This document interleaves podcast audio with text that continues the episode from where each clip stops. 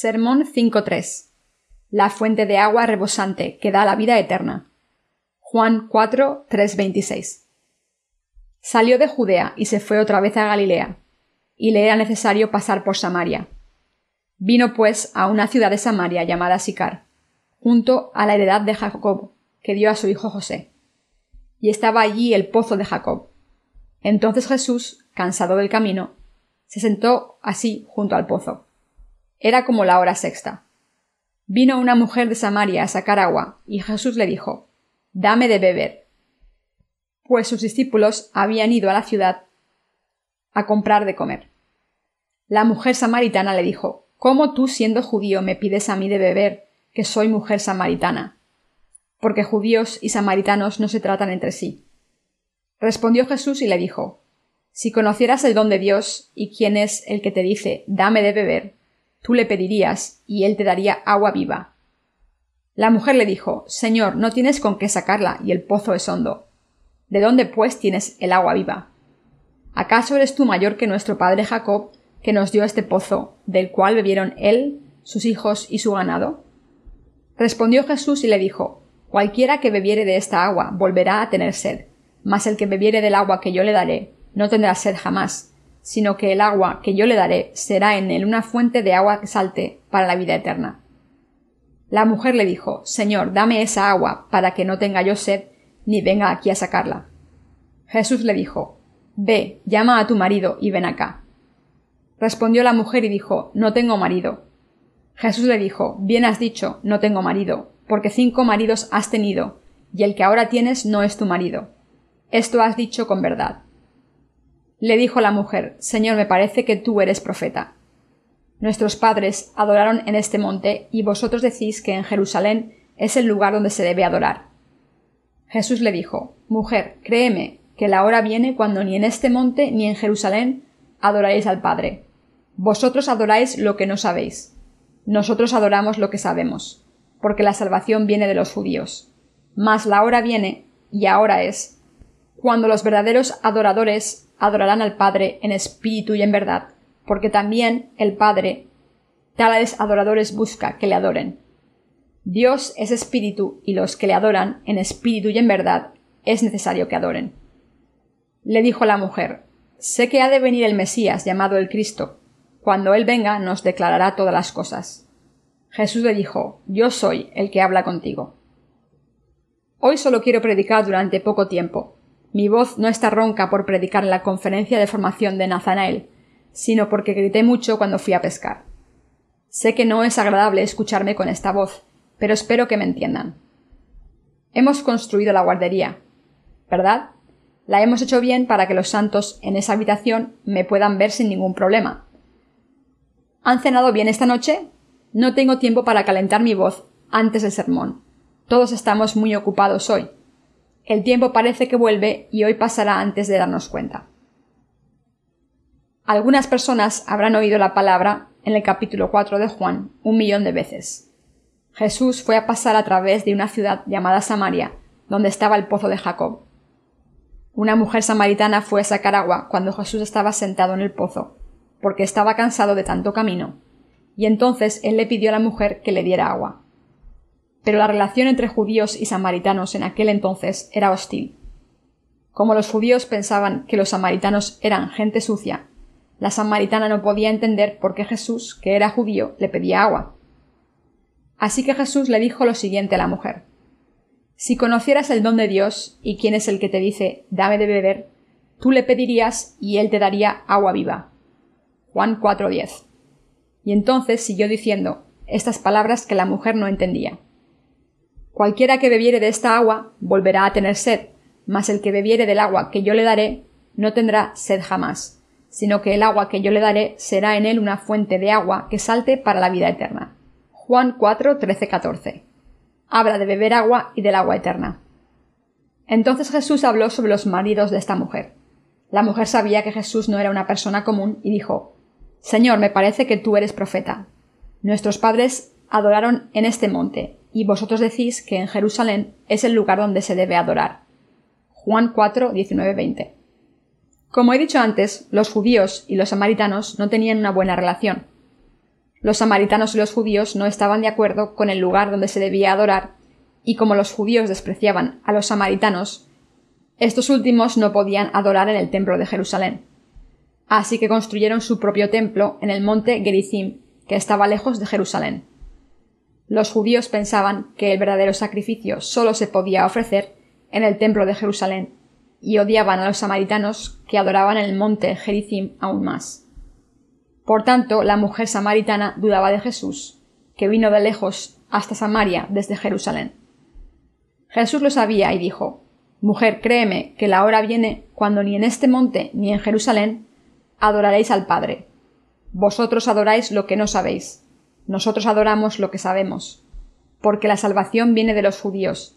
Mas la hora viene, y ahora es, cuando los verdaderos adoradores adorarán al Padre en espíritu y en verdad. Porque también al Padre tales adoradores busca que le adoren.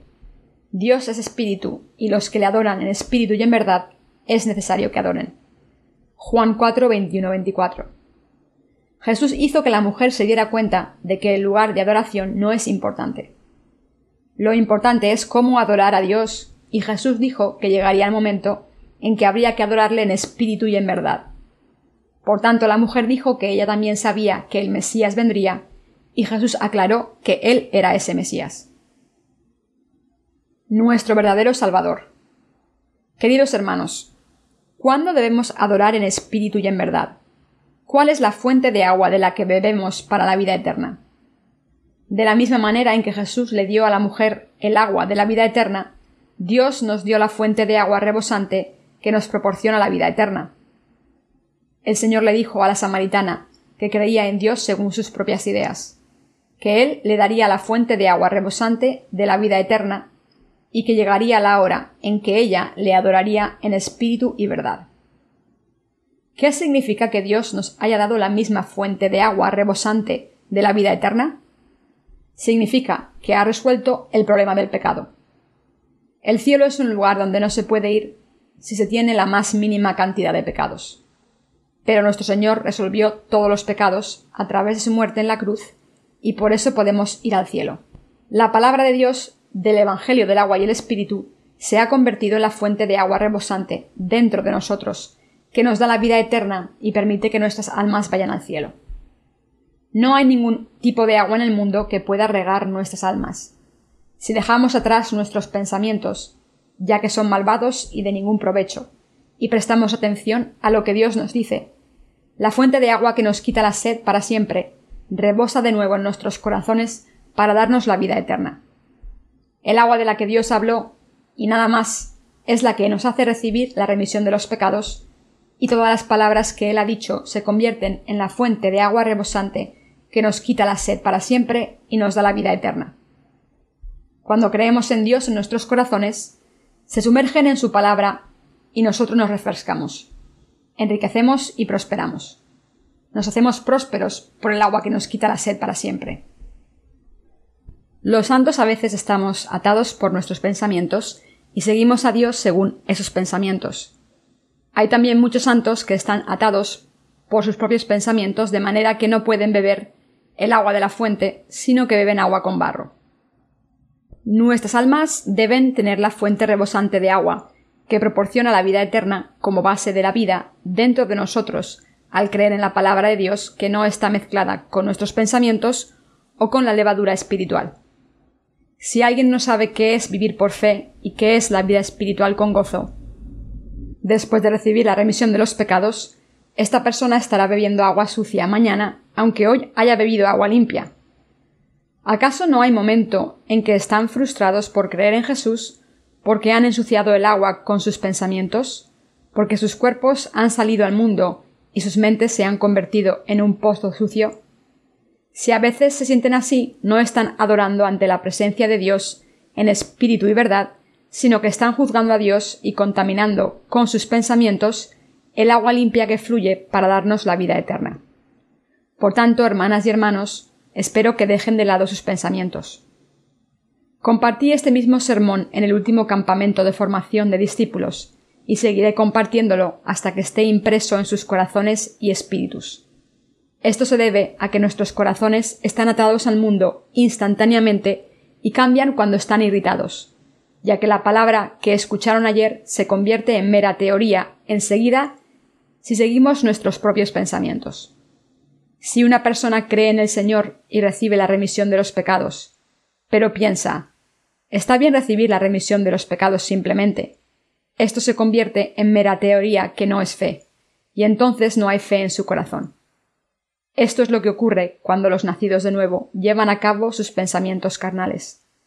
Pero si creen en sus corazones y ofrecen alabanzas cuando leen la palabra y la escuchan, excepto cuando tienen que pensar en cosas mundanas, el Espíritu Santo rebosa en sus corazones con gozo como una fuente. ¿Por qué la gente no vive su fe? Porque van a la capilla llevando solamente sus Biblias sin haber nacido de nuevo son los ángeles del domingo. Ese día solamente dejan de decir cosas malvadas y se comportan bien. Pero cuando salen de la iglesia y viven en el mundo, vuelven a enseñar su naturaleza verdadera. No debemos ser como estos ángeles del domingo.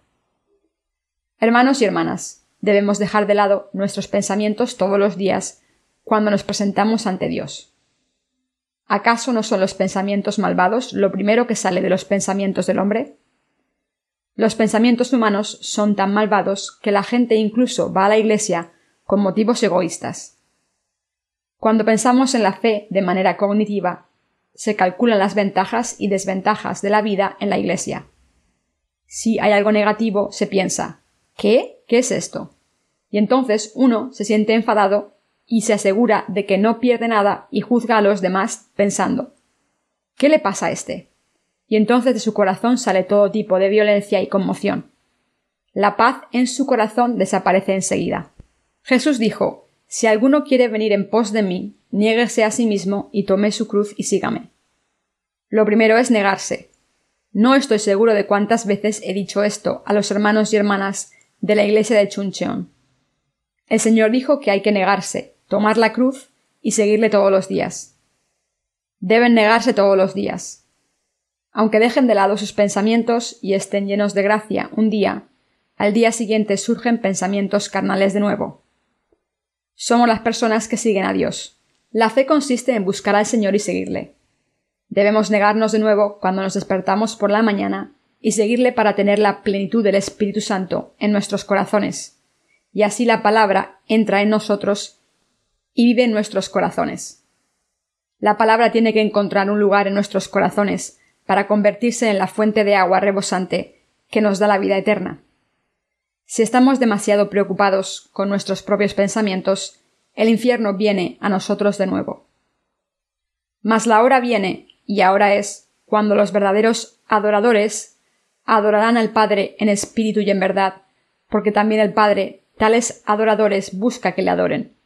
Juan 4:23 el Señor nos dijo que está buscando a este tipo de personas. Nos dijo a los nacidos de nuevo Ahora es la hora. Y ahora es el momento de negarnos y de nacer de nuevo al creer en la palabra del agua y el espíritu. En otras palabras, cuando negamos los pensamientos de la carne, pensamos y creemos en la palabra del Evangelio del agua y el espíritu que Dios nos ha dado para eliminar nuestros pecados, y cuando adoramos con fe dando gracias por el don de salvación, Estamos adorando en espíritu y en verdad.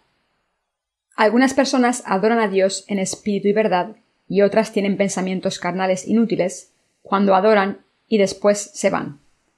Hermanos y hermanas, espero que estemos agradecidos por el Evangelio del agua y el Espíritu que Dios nos ha dado, y que nos sumerjamos en él en vez de pedir algo visible.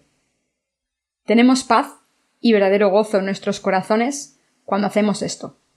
Esta es la clave para vivir una vida de fe correcta. La fuente de agua que sigue rebosando en nuestros corazones aparece cuando después de nacer de nuevo no admitimos nuestros propios pensamientos y creemos solamente en la justicia de Dios. Cuando admitimos solamente la justicia de Dios, se convierte en una fuente de agua rebosante en nuestros corazones. Si reconocemos nuestros propios pensamientos, la fuente de agua se seca nuestras almas se ensucian y nuestra fe no puede ser verdad, por lo que se convierte en una mera teoría. Por eso vivimos nuestra vida espiritual en teoría solo. La gente que no cree que el Señor le dará una respuesta cuando ora, no espera la respuesta a sus oraciones, aunque ore a Dios.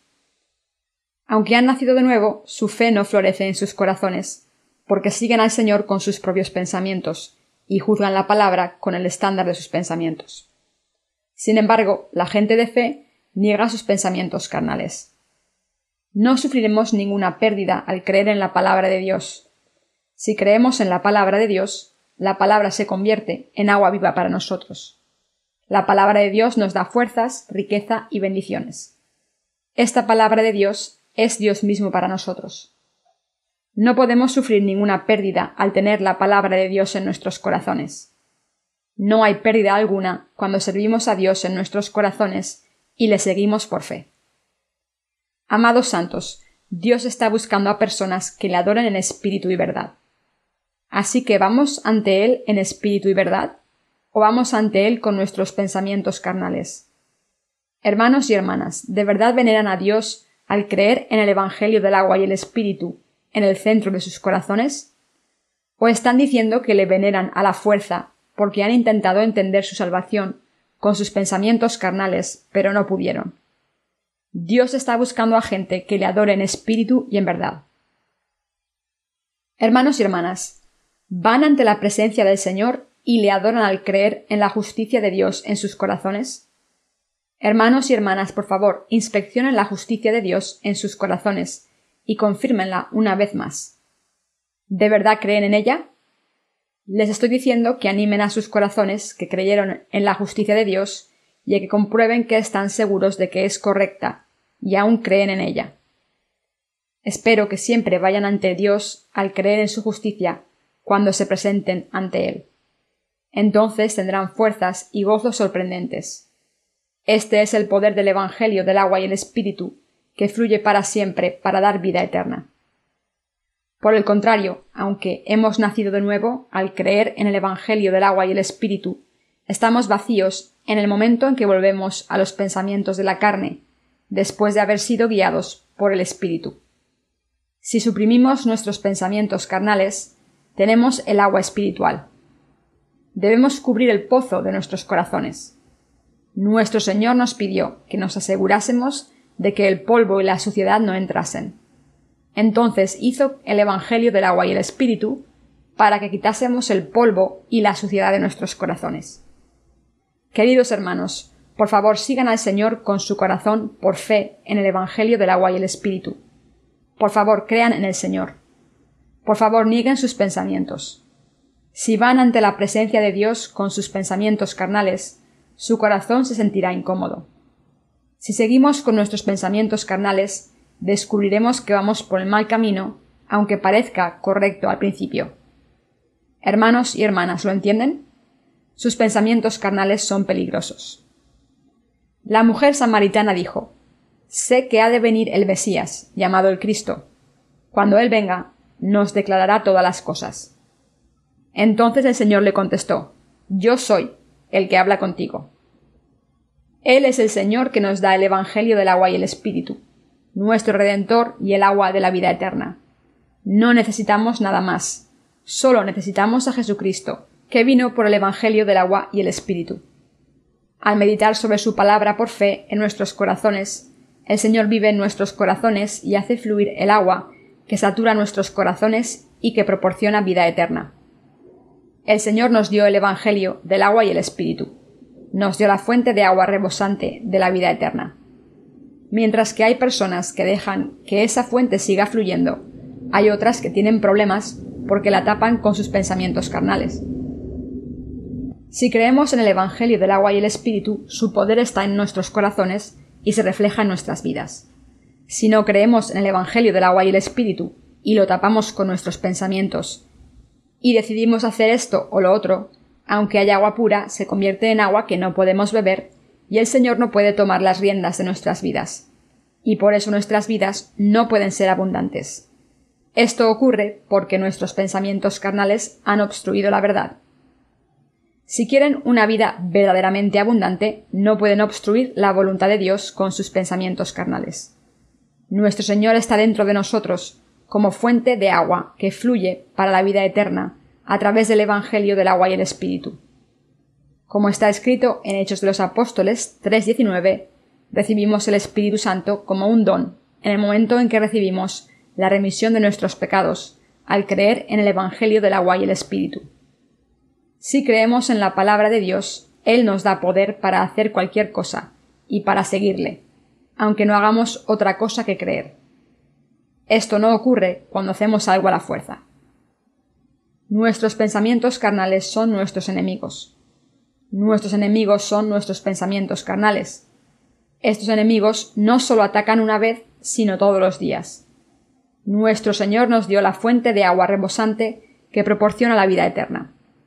Estoy agradecido completamente, hoy, mañana y para siempre, porque el Señor se ha convertido en el Señor de mi salvación. Ha eliminado todos mis pecados para siempre con el Evangelio del agua y el Espíritu se ha convertido en mi pastor, mi refugio y mi Dios. No hay nada diferente que mantenga mi fe hoy o mañana. Estoy muy agradecido porque nuestro Señor es Dios y ha eliminado completamente mis pecados, mis fallos, y porque este Dios me guía y me da agua constantemente para que no me seque. El Señor entra en nuestros corazones a través del Evangelio del agua y el Espíritu y nunca nos deja no dejó que nuestros corazones se secaran como piedras. Siempre riega nuestros corazones, nos da gozo y hace que la flor del gozo florezca. Después de que el Señor entre en nuestros corazones, se convierte en la fuente de agua que nunca se seca. Hermanos y hermanas, ¿creen? Estén agradecidos y alaben al Señor. Entonces sus vidas serán prósperas y ricas. Espero que dejen de lado sus pensamientos. Los pensamientos del hombre son como excrementos ¿Lo entienden? Alabemos al Señor, que ha venido a nosotros y se ha convertido en la fuente de agua de salvación, y guardemos esta agua de la justicia de Dios y adoremos al Señor.